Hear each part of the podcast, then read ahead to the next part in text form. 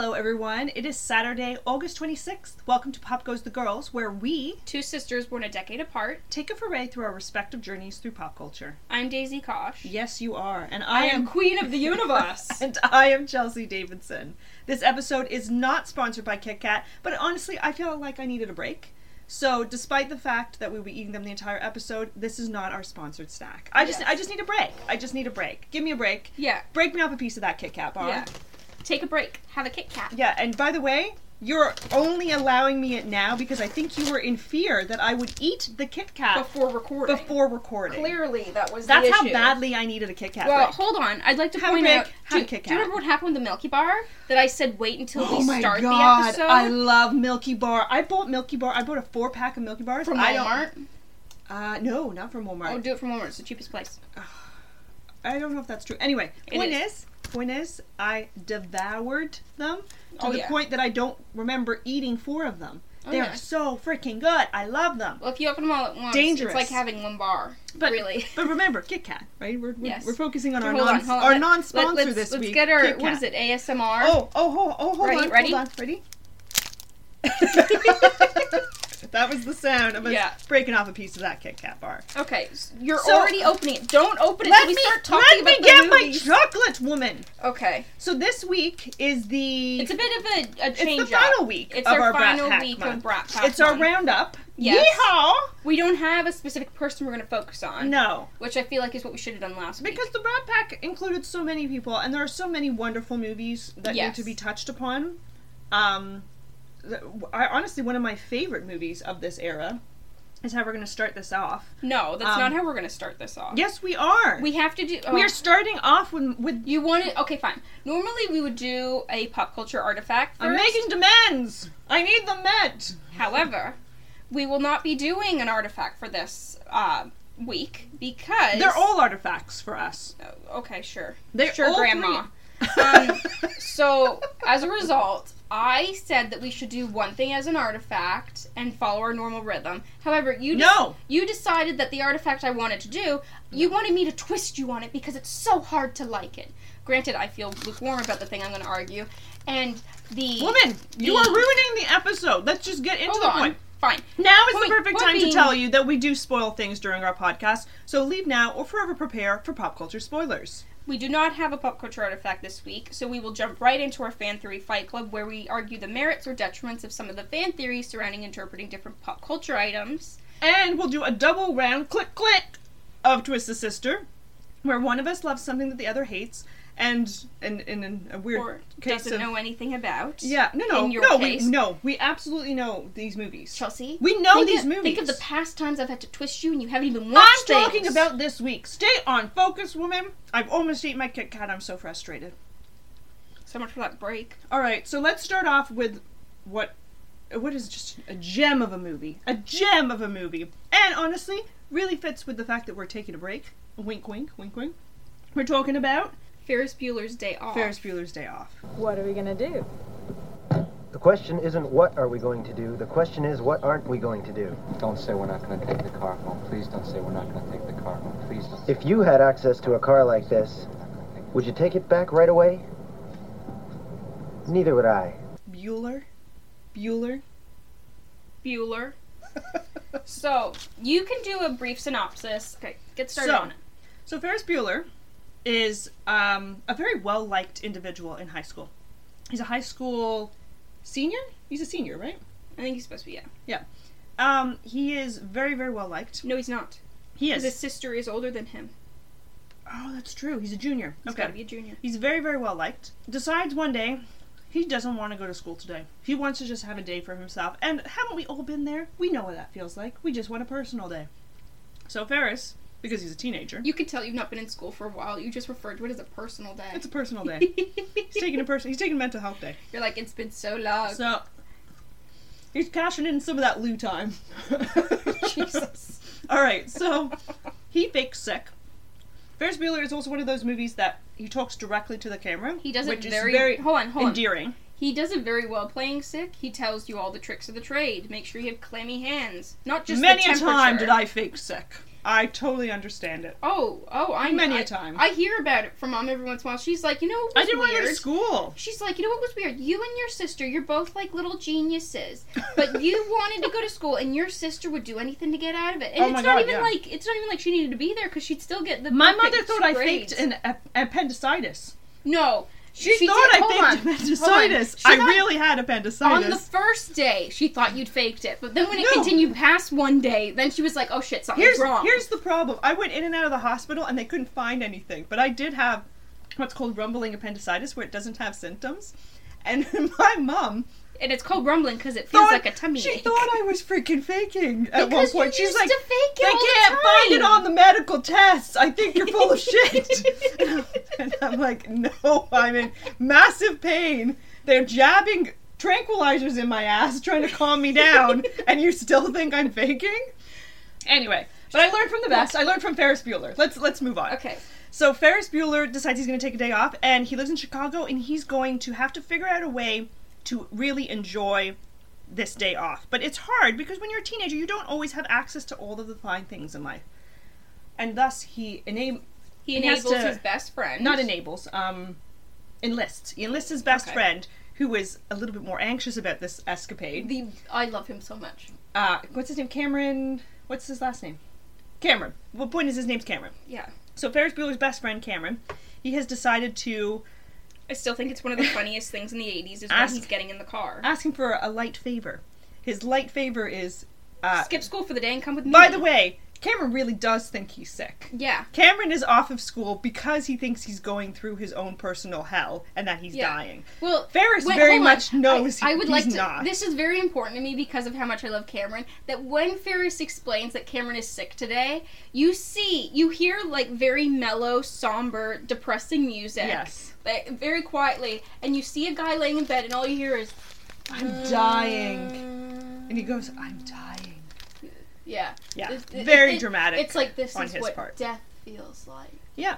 So this is this I is love Cameron. him so much. Cameron is yeah. A- Alan Ruck, I think, is the actor's Yes. name. Yes. Incredible, incredible Alan Ruck. And p- if you've watched Succession, you know Alan Ruck. That's what he's most famous for in recent years. Yeah. Anyway, back to Ferris Bueller. So he decides that he's going to need a car. He doesn't have a car. His sister has a car, but his sister is not on his side. Who's Jennifer Grey? Yeah, who actually was his fiance, I believe, at the t- or girlfriend, Girlfriend. real life girlfriend, Matt Bro- Matthew Broderick and Jennifer Grey. I were always find it creepy when It's people weird. when people play like siblings in a movie and then they're dating. Yeah, yeah, or even like even like a Toni Collette Steve Carell situation where they're brother and sister in Little Miss Sunshine, but then they're boyfriend and girlfriend in the way way back. It creeps me out. Oh, And they- uh, just different movies. Yeah, it, throws it feels off. weird Okay. because like I grew up with Little Miss Sunshine, and they even talk about it in like the special features Woman. for the way way back. I understand. Don't where you woman me? Woman. You went and talked about Woman. Nancy Meyers last week. Don't talk to me. But like in that, they did the special features, and they're like, hopefully enough time has passed that they no longer see me as her brother. And he kind of chuckled, and it was very true because it's hard to to, kind point. of disassociate Let's get two. to the Bueller point. He needs a car, and his friend Cameron has access to his father's very fine automobile. So he basically An steals. automobile that he loves more than his son. I'd Uh-huh. like to point out. Yeah, very important, critical part of the movie. If you haven't seen the movie, I'm, I don't want to spoil Ferris Bueller for you. Please Jesse, watch it. I'm going to be spoiling it because it's part of the fan theory. Okay. He also has a girlfriend. He doesn't want to leave his girlfriend behind at school. She's Sloane. already there. So they, already they at school. concoct a plan in order to get her out of there. And now they're all in the car heading off to Chicago. But something's not sitting right with the principal Yeah. back at, in the high school. He Well, they, don't they say death in the family is why Sloane is getting out of school? And then when she gets to the car, she's like, oh, oh, oh. And then, like, she sees that it's him, and he turns around and he's like, kiss for daddy? Yeah. Like, he's. He, yeah, she and then kisses kisses, him. and he's like, And "I the- guess that's how it is in that And the family." principal's thinking, this is a weird family, because she, like, full on, you know, she's, lip she's necking. him. Yeah, she's she's really. Did you say big- necking? necking. Yeah, I'm old. Apparently, I'm old because these are artifacts, and I this is my childhood, and for you, it was like whatever. Anyway, I was, like, 10 when I watched it. so yeah, you're welcome. So Ferris Bueller now is not only enjoying his day off, but he's also kind of outrunning the principal, who is trying to catch him in the act and get him in trouble. And prove that he is faking being sick. But the principal's not the only one. His sister is also irate that her brother gets away with freaking everything. That's how she views it. Yeah. So she's on his tail too. And she's trying to come up with ways to catch him. And she knows because she comes home. She kicks his kicks door open the door. and the whole setup he has where he's supposed to be pretending to be asleep, breaks the cords and everything. and everything. And she sees the dummy in the bed that's supposed to be his body, and she's like, oh, I knew it! I like, knew it! I've got you now. Yeah. So now she is. She So then she wants everyone to come home. She's it. like, oh my god, everyone come home now to prove that, you Yeah. know, Mom, Dad, see what a rat bastard Your my son brother is. is. and by the time they get there, you know, Yeah, well, we're not going to get it's, into it too much. It doesn't go as planned. It's a fantastic, fun thrill ride of a movie. It's all about a day, and and to this day, I've always wanted to go to Chicago and do Ferris Bueller's Day Off. It is high on my list of things to do. It really is. I want to. I want to do everything that they do in this movie. I want to do myself. It's extremely fun. It's hilarious. Oh, he's also dodging his his dad, who works in the city yeah. as well. Like he's not after him in the same way that the sister and the principal are, but he he has to be careful. But he's not he's not being low profile for sure. Like he there's a parade scene. Let's just say that. Yeah. All right. So on that note of how amazing Ferris Bueller is, like it's so choice as Ferris Bueller would So say. choice. Go Um, ahead with your your fan theory. Before I go into the fan theory, I'd like to talk about one of the funniest moments in the 80s cinema comedy teen movie realm. And that is when Cameron gets the call from Ferris to come over to his place. And he gets in the car. And he closes the oh, door. Alan Ruck's monologue. and he goes, I'll go, I'll, I'll go, go, I'll go, go." I'll go. He's just gonna keep calling. He's, He's just, gonna, keep calling. and then he then he starts swearing and screaming at the steering wheel, and then then he revs and hits the revs, horn. and, he- and you, and you can hear as he's revving, he's going ah, Yeah. and then all of a sudden the car turns off and he's walking back to the house. But they keep the camera at an angle that you could see him like walking alongside the car, walking back towards the house. almost And before he gets to the front door, he's jumping up and down, kicking in anger, stones on the yard, just anger, like and you shit. know- I'm gonna have to. and go." you know he's gonna turn around and come back and get in the car. Yeah. And it is it. I every time I see it, he's I very conflicted. This young man. I I almost cry with like laughter and tears every time I see it because I find it so I'll funny. go. I'll go. I'll go. I Yeah. think he says it about twenty yeah, times. I'll go, I'll go, I'll go, and then he. He's just gonna keep going. It's so funny. I love it so much. I'm not doing it justice. You need to like if you don't watch the whole thing, just type in that specific. Just type in "I'll go." Ferris Bueller's Ferris Day Bueller Off, and and it will come up. It is so funny. So, this is the fan theory for Ferris Bueller's Day Off. Now, I'd like to point out that this fan theory overlaps a little bit with Fight Club. the movie Fight Club. Yes. Oh, I know where this is going. So, This is one of the mo- most famous fan theories I've ever heard. Maybe Yeah. maybe because I'm so close to Ferris Bueller and like that movie, but I've heard this fan theory a million times. so the theory is that the entire day that occurs in Ferris Bueller's Day Off is in fact a fantasy that is taking place in Cameron's head while he lies sick in bed. Now, you see at the start of the movie, he's sick in bed. He clearly isn't well. He feels like shit. So, um, at face value, or like the traditional reading of the, you know, movie, you can see that the film is about like Ferris helping Cameron conquer his fears, enjoy life a little more. He seems like a third wheel almost. yeah, he, he he wants him to come out of his shell kind of thing and finally like take charge of his own life. So the theory reinvents that the movie is actually a variation of Fight Club in a way because in this situation Ferris is kind of like Tyler Durden, who is Brad Pitt Yeah. in Fight Club. Let's not. Let's not. Well, this is ruining another movie. Let's. Let's not. It doesn't actually- matter. It It- I've seen. Fight Club. It don't matter. So Um, uh, there's also like I'm. I'm going to give merit to this theory as well. There's also a scene where he goes catatonic. yeah, And you could very easily imagine that everything that's going on is going on within his head, and Yeah. that he's just picked the Sloane. Uh, let's say it's a girl that has he has a crush on. He's taken her with him, but not like he's imagining what he would do if he was Ferris. Yeah. But in reality, he's not doing any of that stuff. yeah. I I love that I'm supposed to be talking about the theory, but you've like Oh, I buy this here. theory. I think it's So, a great theory. Um, I like, love the movie with like- and without this theory. so like Ferris, the Tyler Durden character in um, Fight Club is a figment of the unnamed Just say Brad Pitt. Okay, so Brad Pitt In Fight is Club. is a figment of the unnamed narrator's imagination, and uh, Brad Pitt convinces the narrator to create this whole uh, well, it's the titular underground gatherings, The Fight Club? the Fight Club. I love that we're Um, talking about Fight Club in our fan theory Fight Club. That um, they eventually in, end up becoming a whole like domestic terrorism movement, but like, let's let's avoid that. So, um, in both movies, the majority of the film can be seen as kind of like a delusion in the narrator's mind, or that he's actually an unreliable narrator. Either one works. Ferris Bueller, domestic terrorist. Yeah, due to their perceptions, they're either an unreliable narr- narrator or it, it's a delusion. So in Ferris Bueller's Day Off, the movie uh, very much quietly focuses on Cam's dilemma throughout the different thing, like throughout the different events that are occurring throughout the day. Like he's turning around, like you know, be careful. This is my dad's car, and it will get mentioned again and again and again. So it's it's constantly like an underlying thing that's happening that he's worried about the car and he's worried about the day's events and the antics that they're getting into. So Ferris, multiple times as you mentioned, he breaks the fourth wall, which allows him to speak directly to the audience, as you know. And this also acknowledges that his status in the story is a fictional construct. In like in reality, he's not real. That this is just all in his head. That's, That's why he's able point. to talk directly to the audience. He breaks the fourth wall all through the movie, and that's because he's not. He's he's talking, I guess, to himself. He's Yeah. This is this is Ferris. It's in the internal voice. talking to him. Yeah. it's an interesting theory. Um, Cameron's sickness also supports this theory because once Ferris comes over, all of a sudden Cam feels better, and he, he's plunging into while it's reluctant, Yeah. very much reluctant. He does kind of join in and uh, gets involved with the events of the group's day off. Him, Sloane, and Ferris are Here- just going on this here, journey. I- okay. This is because that there are no real events happening that day. He is sick in bed and he's daydreaming. So oh, oh, so he didn't go out with with his with this girl. No. He hasn't gone anywhere. He is still in bed. It's He a fever dream. moving. What yeah, you're saying is yeah, basically it's it's a fever basically dream. a fever dream.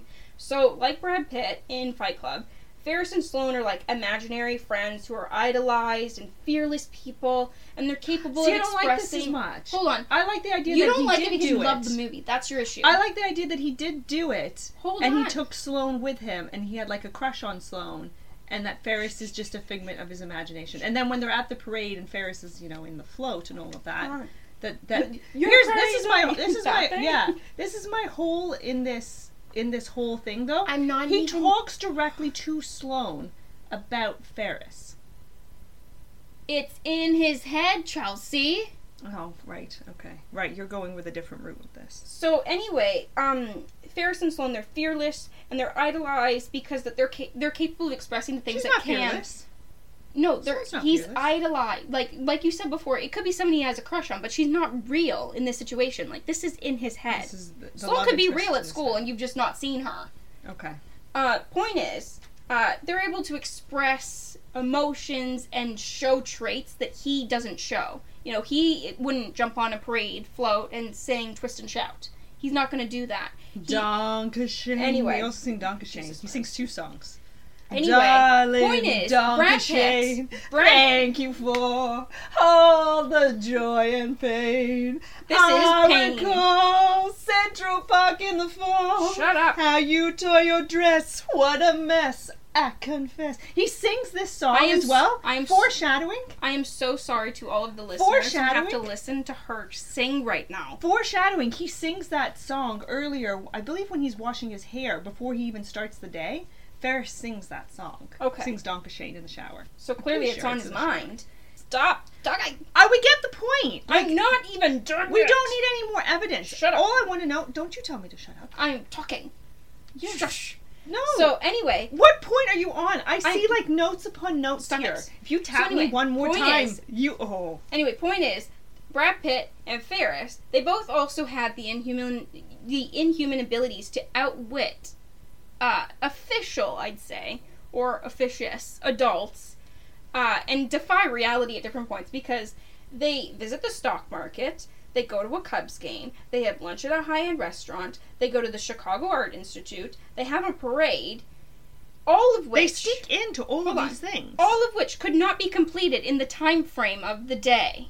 absolutely it could It could not, Chelsea. It's totally could. Um, the fantasy element is supported even My- further the game. when they catch a foul ball at the game, which is an unlikely and rare event. That's already. why it is an amazing And day. they convince a maître d' that Ferris is the Chicago The sausage the king. sausage king of Chicago. Yeah. Anyway, so Ferris With- gets to be clever and daring, love- exactly what a teen would dream up. You know, like what Cam would My up. only issue is is the the game. Are you? Oh my Hold on. god! Your notepad is. You just turned the page. Oh. Anyway, Oh, everybody so save me. the point is, Cameron is plugging. I'll go. I'll go. I'll go. She's just gonna Shut keep up. talking. She's just gonna keep I talking. have three more points, you annoying witch.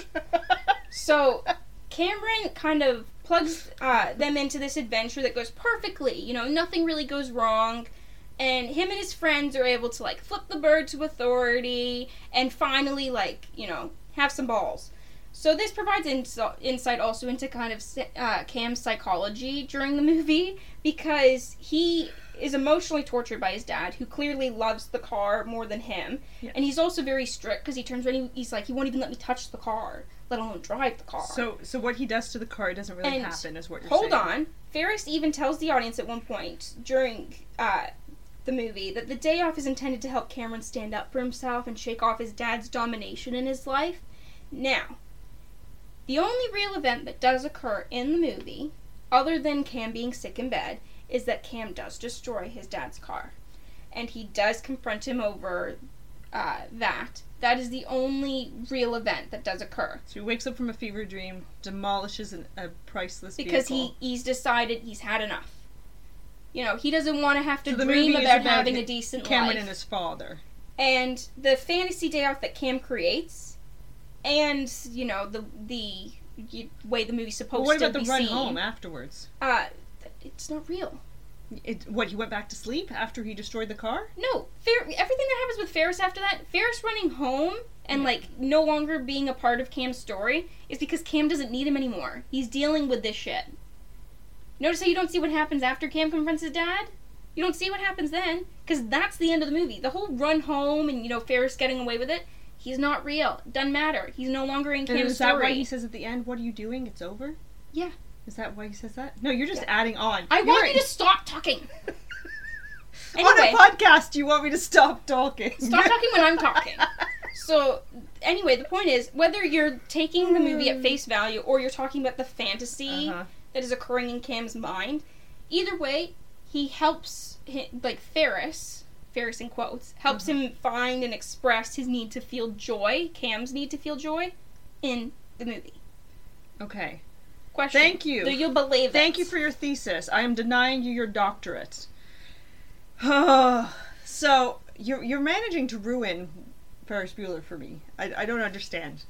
I, I'm okay with the fan theory. It it works for me. I actually like it on a greater level if he does go and and goes with Sloane, a girl that he has a crush on. I think it works better that way. Are you are you having a break? Are you having a Kit Kat now? Yeah. Are you done? Well, I was harassed by you, so. Did you Anyway. know that there's like a little I think the theory Um, does have merit, but I, I like the movie with and without the fan theory. I think it works either way. Great movie. Yeah. Your thoughts? I think it could totally happen. I, I just I love Cameron so much on the adventure that I don't really give a shit if it's in his head because It's he's so it's Cameron's funny. day off. For He's Daisy. so he's so funny that I don't care. I don't care whether he's sick in bed and none of it's real, or if he actually goes out and you know pretends to be dead in a pool. You know, Ferris Bueller, you're my hero. Like all of that. I eat That- that shit up. I don't. I don't that is care. a terrible. That's the that's the voice he does. Yeah. That's the voice he does when It he didn't gets. sound like that. Oh whatever. yeah, I, we're gonna have to. Play I'm sorry, I don't have you. enough testosterone within me to get the voice you would right. not know the way you were right Shut now. up. So now we're going to lead directly into our segment on twisting of the sisters. Uh, double twist the sister, but um, I'll let you go first. We're going to talk about another 80s classic. One- science. Woo! Okay, look, you know how you're always talking about how you can simulate all that stuff on your computer? You know? What's the difference? Why can't we simulate a girl? I don't know. I I guess I could, but why? It's two dimensional on the screen. It's, it's not flesh and blood, Gary. Well, I know that, but you know, we can we can use it. Why? We can ask it questions. We can we can put it in real life sexual situations and see how it reacts. You're like real sick, demented shit. You'd love it. Well, what about your girl in um Canada? She was in Canada. This girl's no morals. You know, I don't I don't like that on a girl. I, it's rough having those kind of relationships. You'll see. anyway, get to work. All right, so I'm I'm not crazy about weird science, and that's why you're trying to twist me. Similar to last week, I'm not the biggest fan of weird science either. I there's certain things that I like about it, and that's about it. Um, Okay, twist So- me. Go ahead. uh, first off, Bill Paxton, Oh, the that late man. great, the late great Bill Paxton. the man, the myth, the legend. Now, he's amazing. He's amazing in everything he does. Yeah. Um, I find him hysterically funny, or I found him hysterically funny. He's so charismatic. devastating. Um, that being said, I hate him in Weird Science, and I think it He's makes the him older brother, no? Yes, and I think it makes him a good villain to have that older brother who's like right by your your ear all the It's time that you're just like, oh, you want to kill him. It's miscasting because Bill Paxton's so charismatic. Yeah, I mean, even to when have he, him be like, even when he played an asshole in like the Terminator, when he's like, or or was it Terminator Two, where he's like, "Game over, dude, game over." you realize I haven't seen Terminator after I watched the first one. Have you never seen the second Terminator? That's the better Terminator. I, I barely 2 survived Judgment the Day? first one. T two Judgment. Oh my gosh, you need to watch the second one. It's way better. Um, yeah, in it he goes, "Game over, dude." Ga- is it is it Terminator? Is it Aliens?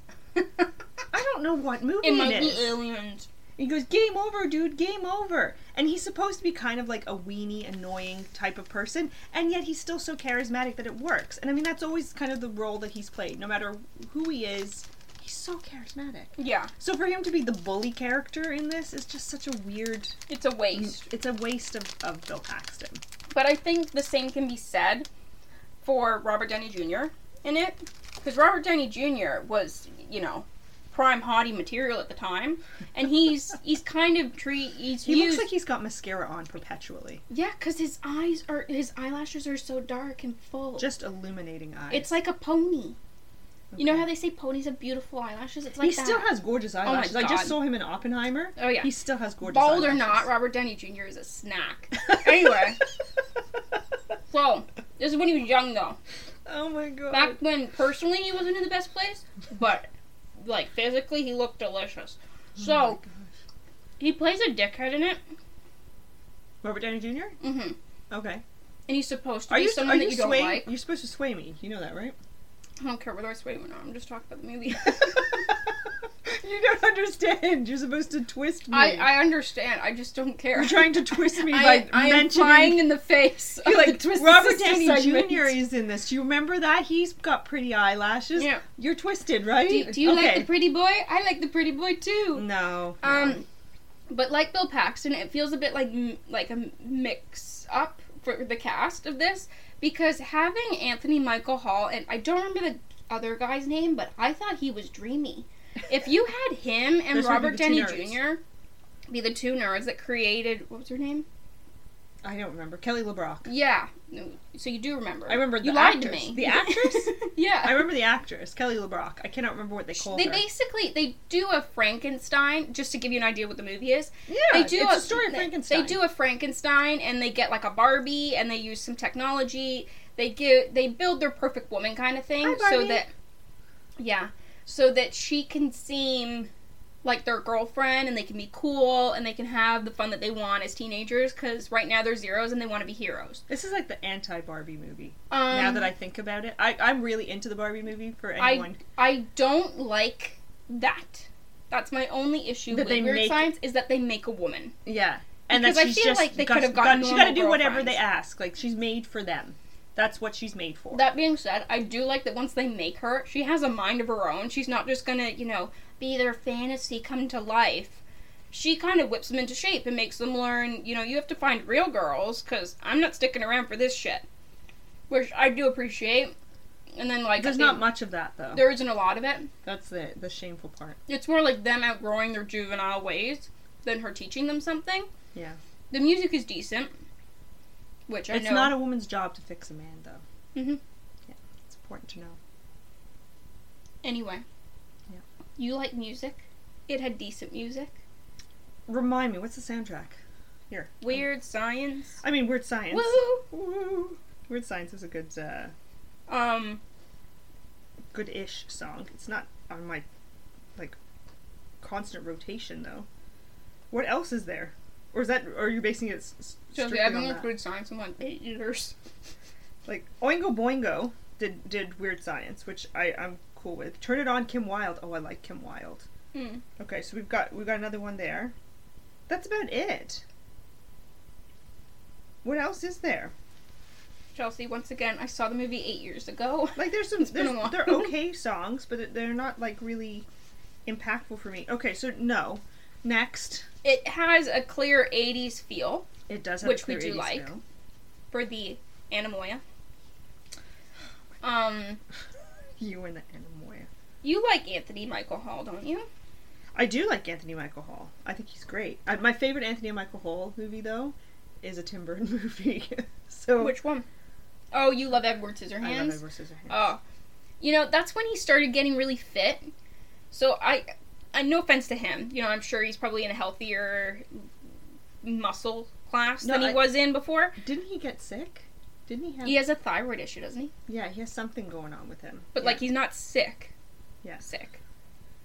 I just read something he- that's he's okay. rather interesting, and and I Um, feel like it's Point is, my great. favorite role I think he ever did was Breakfast Club. I do really like him as Brian. I don't know if it's because I really loved The Breakfast Club or what, but I do. I think that's my favorite role he did. Not to say anything bad about Edward Scissorhands, because that is a gem and a half.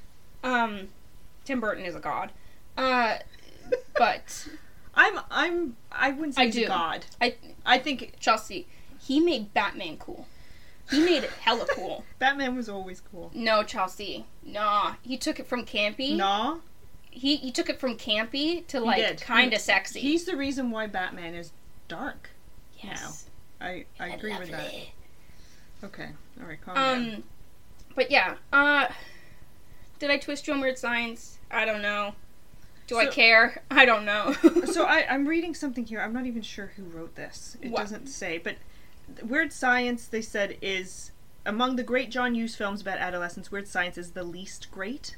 yes, And then someone else, or I no, agree. sorry, it's the same It's still good, but it's just not as good. While The Breakfast Club is Hughes's boldest film, Weird Science is the most timid teenager film Hughes would ever make. yeah. Basically, it is just, you know, gratuitous nudity, horny teenagers, big house party, expensive property damage, expe- uh, recklessly driving expensive cars. All of these things show up little bits throughout his other movies, Mhm. but it's like it's They're all it's a checklist in, this, and it feels very formulaic. Maybe that's why I don't like like it. It feels I very think- formulaic. I think weird science feels more like the um American Lisa. Pie. Her name was Lisa. Yeah. Kelly LeBrock, the character. I think- the, the Frankenstein monster, if you want to call her that, of the movie is Lisa. You can't call her a monster. Yeah. Well, You can. you can if you want. She's a Franken sister. She is not She's a, Frankenstein.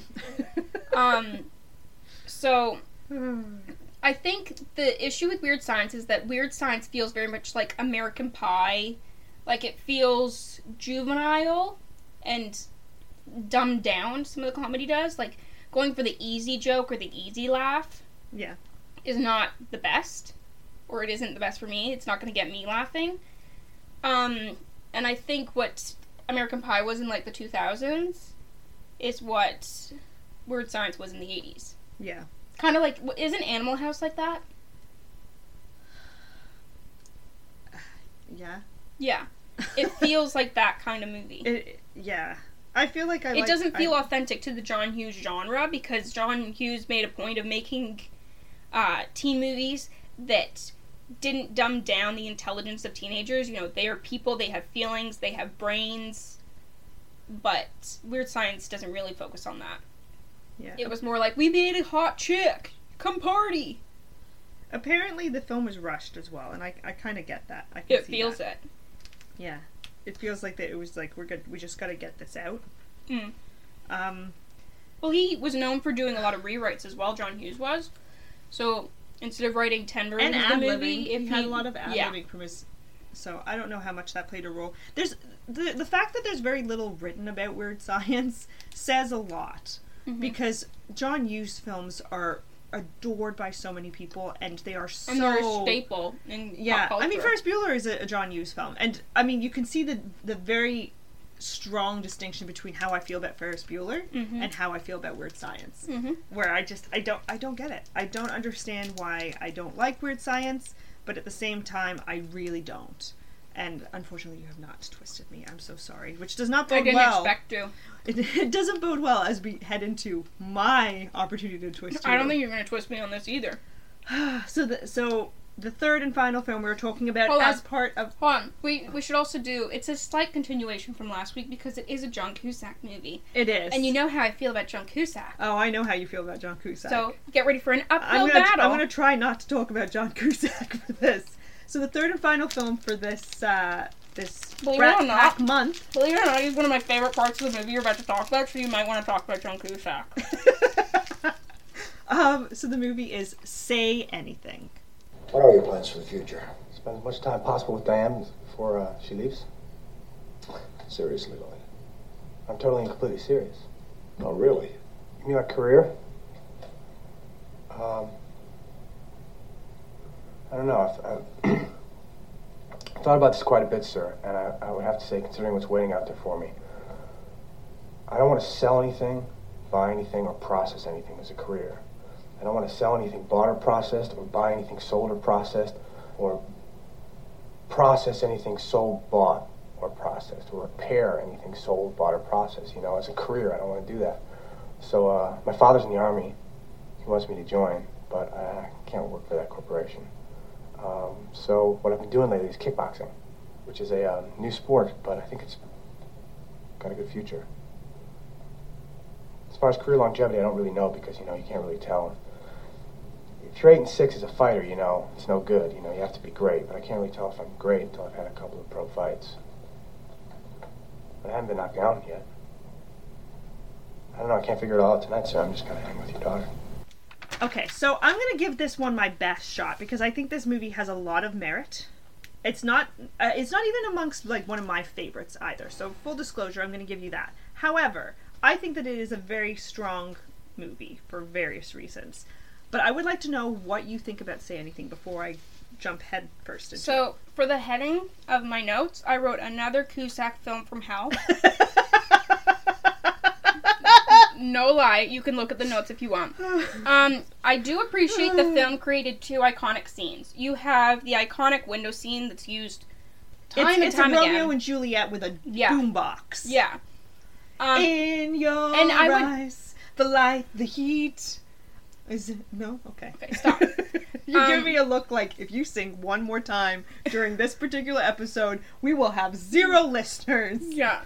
Um so I do like that they create the iconic window scene that also it gets used almost as much as the whole Romeo and Juliet bit does for me because you see it everywhere. People do different variations of either a boombox or holding like an iPhone to the window. Like as time has changed, they still use it. Yeah. Um, Wherefore art thou, Lloyd Dobler? and I love um the the whole like concept of like the boyfriend teaching the girlfriend how to drive that he did in that that it can go you know either way in reality but it gets used again in pop culture it's got used in Dawson's Creek which of course Pacey taught Joey how to drive so we knew how that was going to end um a lot better than say anything I'll tell you that uh, I Look, also I think that's more authentic though because she's not driving well. I love that she says, "Am I ruining my car?" And he goes, "Well, yeah, Yeah. yeah." yeah Which is, is to my point, which I'm going into. Um. Go ahead. I do actually. Isn't he? It's karate that he's doing in it, right? Kickboxing. Kickboxing, whatever. It, it, the, Which is, hold on. I said I was not going to mention it. Last week we talked about our fan theory about how this was part of an unofficial trilogy. The theory is that he got so into kickboxing and he became a hitman. yeah, and and remember he went into the the military like his father, Mhm. which is mentioned in this movie, and that leads him to Grosse Pointe Blank, and that's how we get from from say anything to Grosse Pointe Blank. Just Okay. there you go. Um. There's some holes in that because Uh. it's not. I actually really enjoyed his kickboxing moments. I enjoyed that. with the kids. yeah, I really like that. Well, you know, I'm a sucker for kids anyway. Yeah. But I, I really did enjoy that, and I thought it actually made him have more layers to his character other than just being this dope who's following this girl He around who's not interested. interested in. Yeah. he had a personality. Ow, sorry. You okay? Yeah. Whacked your hand. Uh, as we are talking about kickboxing, I accidentally punched something. Yeah. Uh. Anyway, the it's it's not there's nothing particular about it that makes me go I hate this movie. It's just it falls really flat for me. Like I can't turn around and quote anything from it. I can't think of anything specific other than the iconic those two scenes. What about the processing? I don't like- want to uh, process anything. I don't want to buy or sell or process anything. Don't want to buy anything that's sold or Yeah. processed or sell anything that's bought or processed or I remember it now that you quoted anything it. I wouldn't remember that without being baited. I wouldn't have remembered that without being baited. I, I it's it just it feels eh. The whole thing feels eh. And I hate the woman. Oh my god.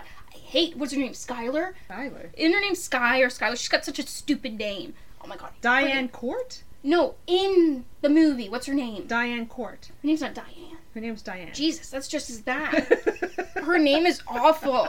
And I hate her. I think her name is I- Ione Skye in real life. That's it. Sky. That's where That's how I got Sky part. Freaking Yeah. hate. Free. I hate her. She Hate wastes the- time. wait, wait, you hate the actress or you hate the character? I hate the character. I don't. I don't know anything about her. I don't care. Yeah. But Okay. oh my god, I can't even begin with the issues I have with her in it. It's one of the few times I actually like John Cusack and think he could do way better. He's shooting way below his hip for this person. Okay. Like no. Okay, I, I do league. have some questions because it's going to Sure. inform how I'm going to go about this. Do you like the following three movies? I, I, I want your thoughts on how you feel about the following four. Do you want me to do a top three? No, no, following four movies. Following four movies for you. Almost Famous, Jerry Maguire.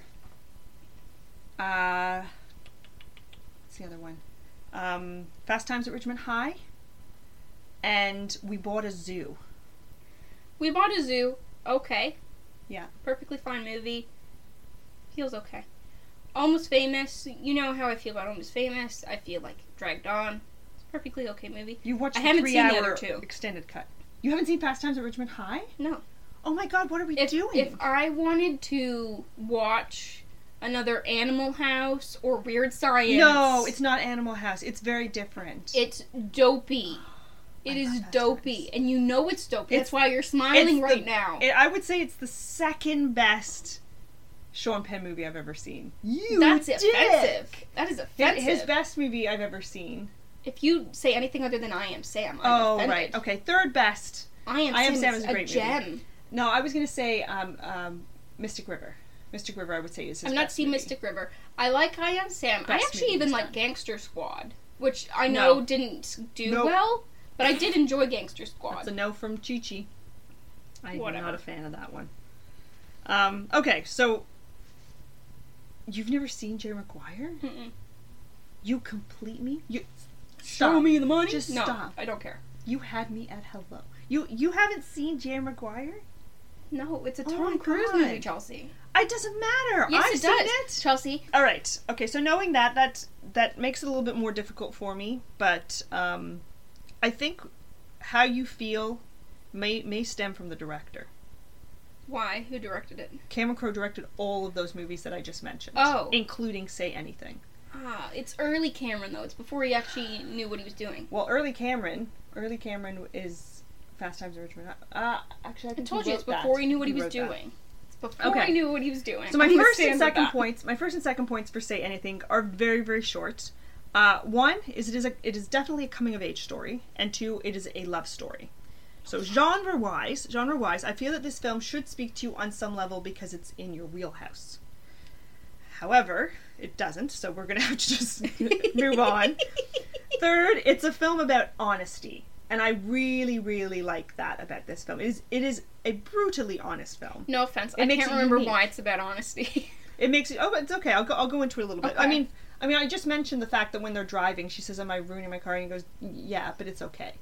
Like he he doesn't lie to her at any point. He tells her yeah. brutal truths. Yeah. He's a decent human being. Yeah, which makes it very very unique because she's sh- it embraces uncertainty, but the truth of that as well. Sometimes you don't know, Yeah. and he embraces that as well, and, he, and he's very frank about it. The movie's very frank about being frank, I guess, about being honest, um, which is why you also have Mr. Court, played by well, everybody knows him as Frasier Crane's dad. Um, but he's uh, what's his name? I can't, can't think of his remember. name. Uh, I Great actor. I loved him in Flipped. I thought he was so nice Yeah, in Flipped. he's fantastic actor. I think what he says in Flipped as well is so beautiful. Can when we he says some people are dipped in matte, some are dipped in gloss, and some people are iridescent. Oh, it means It so is- much. It is a good line. But but we're not talking about. I know. We're sorry, talking about got a say little anything. distracted. So so focus. You mentioned Frasier's dad, Chelsea. What do you expect? okay, so well, I'm just gonna call him Frasier's dad. I'm not even gonna call him Mr. Court anymore.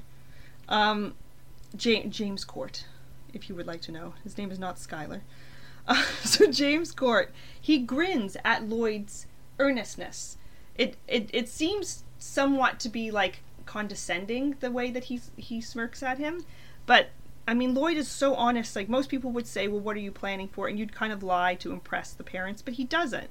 He is very very frank about how he kind of has a lack of future and all he's really focused on is is being around Diane for as long as possible and and his feelings towards his daughter doesn't lie at all and that starts to rub off as well on Diane because she starts telling her dad rather frankly about her her sexual escapades with with him which may not have been something that she would have talked about as frankly before she was with Lloyd Dobler but there's also the other side of this as well, because it's talking about dishonesty as well, and that's Mr. Court. Mr. Court, he's facing tax evasion charges, very serious allegations. He's kind of a little bit delusional because, like, even when she's doing her speech and she's saying it to him in the car, her grad, her valedictorian speech, as she's driving, as, as they're driving there, she's reading it to him, and her dad is going, "That's funny. That's really funny," and it's not funny. Nobody laughs. It's not it's not what uh, she thinks. So she's lied to to a certain extent by her father for a very long period of time. Lloyd is very much the opposite, and he's through and through loyal and true, as you know, to Diane. He tells the truth inescapably. He's uh, frank about the fact that he has absolutely, really no future planned. Um, but another thing that I find interesting about this movie is the layered symbolism, which is very characteristic of Cameron Crowe movies. You'll find symbolism in, al- in almost all of them to a certain to if he, if he's really involved in it, you're gonna get you're gonna have it. So the pen, which Diane gives a pen initially to Lloyd to break up with him, because that's what her father thinks. You're is- asking me why I don't like her? She gave him a pen, Yeah. Well, this is and her- she took his heart. That's not a fair trade. Yeah. Anyway, but sh- but she she doesn't really feel that way. She's being kind of swayed. She's un she's confused. She's confused. Anyway, the pen ends up being what Diane gives to her father eventually as a parting gift, saying that she. This is basically So saying she's a symbolically. gift, gift giver. She's a shit gift giver, yes. What we've But we're saying that she's choosing the truth over the dishonesty that she's been fed for all these years. And I, I think that there's a lot to this movie meat wise. And that's why at first glance it's not as light as some other movies and romances that you have. So it's a, it's a thinky film. I like to call them thinky films. Where you have to It's watch a it a couple thinker. times, ponder it, and then you get more out of it. Blade Runner to me was a thinky film. I didn't initially love it, but the more I, I learned about it. Um, The Good Mother, I think it's called The Good Mother. Um, I've watched Blade Runner twice, and it's two times too many.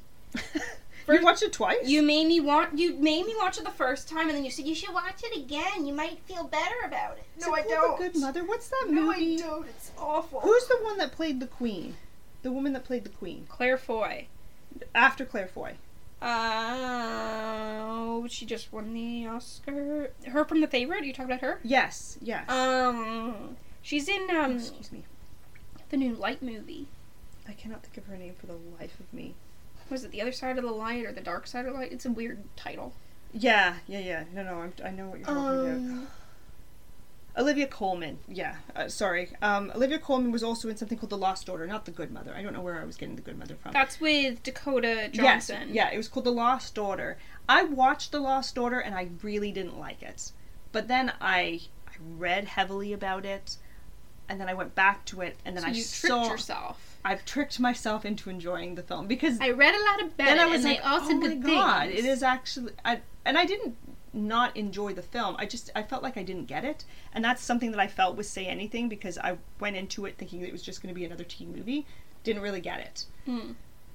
But the more I watch it and the more I learn about it, the more I get out of it, and that's I, and I think say anything is one of those that is a a worthy film for a rewatch with a little bit more introspection. Thoughts? Okay. Feelings? It's been 12 years since I watched it. Since you watched Say Anything? Yeah. Didn't you just watch Say Anything? No, it was one and done. One and done. I couldn't do it again. Um, if that is the case, I may, in the future, consider maybe, possibly, in Yeah. the future. Yeah. If you twist my arm a little bit, Uh, like I might uh, watch it again. So I've twisted you. I twisted your arm a little bit. I may watch it again. It doesn't mean I like it. I'm going to take that as, as a, a a minor win. Not a landslide. If I watch it again and minor I have rejuvenated feelings of hate, Chelsea, do you know how mad I'm going to be? if I do decide to watch it again, I'm like, you lied to me! I'm going to be really mad. Okay. Well, on that note, that is the Brat Pack for us.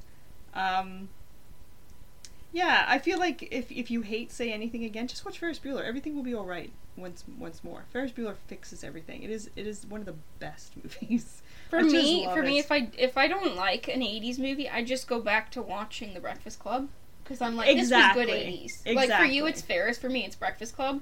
It's you pick something that you really like from the '80s. Pretty in Pink for and, that- me. and that's your fallback. Every time we have this discussion, I'm always reminded you should have been with plow. Duckie. And you know, yeah, come on, let's plow. I love the the movie does with it, like he's does. getting jiggy with it, like I- it's so funny. I love when he sets off the uh, alarm. And He he, sets he's alarm. like, "Well, I can't come through the front door, so I came through the Yeah. back door. And uh, what is wrong with you? I, I- needed the bathroom." And yeah, he's she's doing all like, this. you can't use. There's bathrooms all around town. He was like, it's the end of the month. They're out of toilet seat covers. Yeah, so funny. I don't know why he Why talks he like su- that. why- in why your does mind? he talk like that? But he does. He talks like that. Yeah, like a like a Bugsy Malone almost. Yeah. I just I love Jon Cryer, love Duckie. We're very off topic. We're we're very much into the John Hughes of things, and clearly you're not into the Cameron Crowe. I like Cameron Crowe. I don't mind Cameron. hit and Crowe. miss, hit and miss for me. But for I would say for the '90s, eight late '80s, you know what, '80s and '90s. I'm going to give him all of the '80s as well as the '90s. He did no John wrong. Hughes can have my 80s. Yeah, John Hughes. Wasn't alive, so he could take them all. John Hughes had John Hughes had uh, more of an impact, I think, than Cameron Crowe. I would not think of Cameron John Crowe Hughes as an 80s is John Brat Pack Hughes is so influential that in Quentin Tarantino's Death Proof, they talk about him. They talk about the fact that, of course, I watch John Hughes, John Hughes movies. I'm a girl, Yeah. but I also like you know. Any woman during- with some self-respect Yeah, has she's like, seen of all course. of the John She's Hughes like, of course, I'm a girl, but I also like like muscle car movies too. And then like like they slip back into the pattern of funny the that film, that- but they make they make a point of mentioning it. Of course, I've seen John Hughes movies. Hold I'm on. a girl. I find that interesting because there's a lot of like people that have gone over the John Hughes movies and they're like they're not really all of for women. Like they're not written necessarily with women in mind. No, they're written with teens in mind. So when you're like, if you're a guy or a girl and you're a teenager, Guys love these movies too. yeah, it, it is a movie for everyone. You don't have to watch Weird it. Science is a bit of an odd one though, but I, I am going to give you the the the benefit of the doubt there, saying You that did watch it, didn't you? You watched it again recently. I did not watch it again recently. You didn't? I did not, but but I'm going to give you the benefit of the doubt because Lisa. I want my DVD back. You can have your DVD back. Um, Lisa does kind of take control in that film. I- Yes. I, never really kind of thought about that, but she does kind of like because she's supposed to just do what they want, and she doesn't. up into it's it's like the it is truly like Frankenstein because Frankenstein is about Doctor Frankenstein for the creating first section, something. And then Frankenstein's monster kind of becomes the protagonist for the Yeah. rest of the novel. That's why when I'm people the book. That's why people think Frankenstein. When they think of Frankenstein, they think of the monster. They forget that the monster is not called Frankenstein. And the doctor is Frankenstein. Technically, the monster as well is the Doctor because he should never have played God in the first place. Mm-hmm. Anyway, anyway, Weird Science ha- has that as well, where it's about the two nerdy teenagers initially projecting Yeah, stuff that they're insecure Yeah. about. and their parents don't really give two fucks about them. Really, That Like, you never see them. You see Their Chet. pa- their parents- Chet is supposed to be like the person that like kind of looks after his little brother, but he Yeah. treats him like they're, shit. they're very much absentee. They don't really care, and they're really more about just having like good kids. They don't really care about their kids and who they are very much. Yeah. Yeah. And, Yeah. But, but yeah, I I feel like you're right. I'm I'm, give, I'm I'm changing my original thought. I, Lisa does kind of take At- over in Weird Science. at, like, We're all over the at place. face value, at face right value, now. Weird Science is like you said the anti Barbie, but when you like dive into it a little bit, there are layers to it that make it Yeah.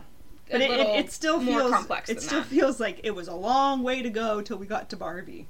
Which Oh, yeah. I love by the way. I am Oh my God. huge into Barbie. Just so you all know, if she talks about Barbie one more time, we're not going to have a podcast because I'm going to kill the co-host. Yeah. That's And not, not, a very me. I'm Barbie going to kill like thing her. to say. I'm going to kill her. It's not a very I know Barbie-like Barbie should say. support Barbies, but I'm not enough to You're deal with, enough? with you. You're not enough. I'm not enough to deal with you. You're just Ken. Yes, I am. Okay. Hope you enjoyed the podcast this week. We will be talking to you again next week. Absolutely. Let's Have a plow. good week. Oh God. Bye everyone. Bye, Barbie. Bye Ken.